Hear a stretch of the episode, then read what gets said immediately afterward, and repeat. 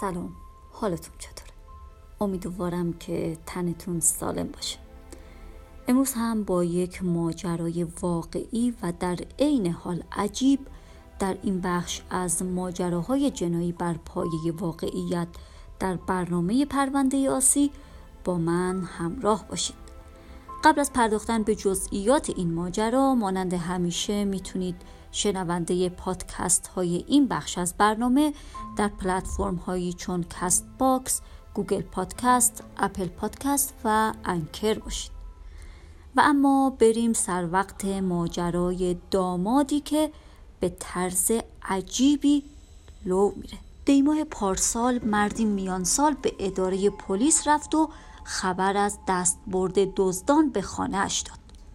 او گفت از وقتی شنیدم که قرار است دلار گران شود، یکی از خودروهایم را فروختم و با پول آن دلار خریدم. دلارها را به همراه سکه ها و طلاهای همسر و دخترم داخل جعبه‌ای گذاشتم و آن را زیر تخت خواب جاسازی کردم.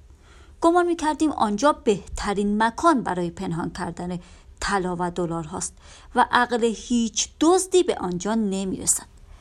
اما متاسفانه تصورمان اشتباه بود، چرا که چند روز قبل زمانی که به همراه خانواده‌ام به سفر رفته بودیم، سارقان به خانه‌ام دستبرد زدند. وقتی برگشتیم متوجه شدیم که آنها در آپارتمان را تخریب کرده و همه اثاثیه را به هم ریخته و جعبه قیمتی ما را که زیر تخت پنهان شده بود به همراه همه دلارها و طلاها و سکه هایش سرقت کردند. با این شکایت ماموران پلیس آگاهی تهران برای شناسایی و دستگیری سارقان وارد عمل شدند و در نخستین اقدام دوربین‌های مداربسته اطراف ساختمان شاکی مورد بررسی قرار گرفت. اما تنها اطلاعاتی که به دست آمد این بود که دزدان دو مرد نقابدار بودند که وارد خانه شاکی شده و پس از سرقت نیز آنجا را ترک کرده بودند. بعد گذشت یک سال راز این سرقت میلیونی همچنان سر به مهر بود، تا اینکه چند روز قبل دختر شاکی به اداره پلیس رفت و مدعی شد که دزد خانه پدرش کسی نیست جز شوهر او. دختر شاکی به ماموران گفت 3 سال از ازدواج من و شوهرم می‌گذرد و در این مدت متوجه عادت عجیب او شدم. شوهرم هر وقت نگران است و استرس دارد در خواب حرف می‌زند. او چند شب میشد که در خواب از سرقت دلار حرف می‌زد و به نظر می‌رسید با شخصی در حال جدال است بر سر تقسیم دلارهای سرقتی. گفته هایش باعث شد که به او مشکوک شوم و برای همین یک شب که در خواب حرف میزد او را بیدار کردم و درباره دلارها پرسیدم. او ناگهان زد زیر گریه و اعتراف کرد که سرقت از خانه پدرم کار او و دوستش بوده است.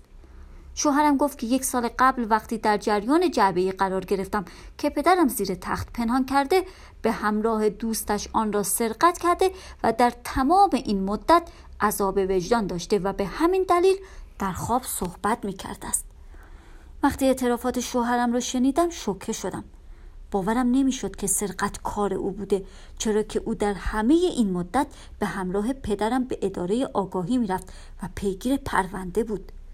پدرم به دلیل از دست دادن سرمایه‌اش دچار ناراحتی قلبی شد و تا مرز سکته پیش رفت و شوهرم عامل همه این اتفاقات بود و به همین دلیل وقتی پی به رازش بردم تصمیم گرفتم از او شکایت کنم، چرا که دیگر نمیتوانم در کنار این مرد زندگی کنم.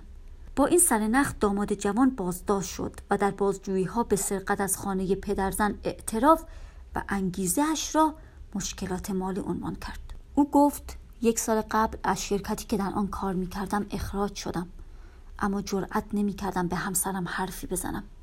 هر روز صبح به بهانه رفتن به سر کار از خانه خارج می‌شدم و در جستجوی کار جدید بودم، اما پیدا نمی‌شد. تا اینکه یک شب وقتی در خانه پدرزنم مهمان بودیم از او شنیدم که ماشینش را فروخته و دلار خریده است. درست لحظه‌ای که پدرزنم سرگرم تعریف کردن این موضوع بود، من به فکر سرقت افتادم. وی ادامه داد جرأت نمی‌کردم به تنهایی سرقت را انجام بدهم، به همین دلیل به دنبال همدست بودم، تا اینکه شنیدم یکی از دوستانم نیز کارش را از دست داده و بیکار است. او هم مثل من مشکلات مالی داشت و وقتی ماجرای سرقت را با او مطرح کردم پذیرفت که با من همکاری کند. متهم در ادامه گفت منتظر فرصتی مناسب برای اجرای نقشه سرقت بودیم و در این مدت از روی کلیدی که همسرم داشت کلید یدکی تهیه کردم تا اینکه پدرزنم به همراه خانواده‌اش به سفر رفتند. پس از آن به همراه دوستم راهی خانه آنها شدیم. هرچند کلید خانه را داشتیم اما برای صحنه سازی قفل در آپارتمان را تخریب کردیم تا معلوم نشود سرقت از سوی یک آشنا رخ داده است. از سوی دیگر می دانستم که پدرزنم اموال قیمتی را زیر تخت پنهان می کند. اما با وجود این خانه را به هم ریختیم تا کسی شک نکند.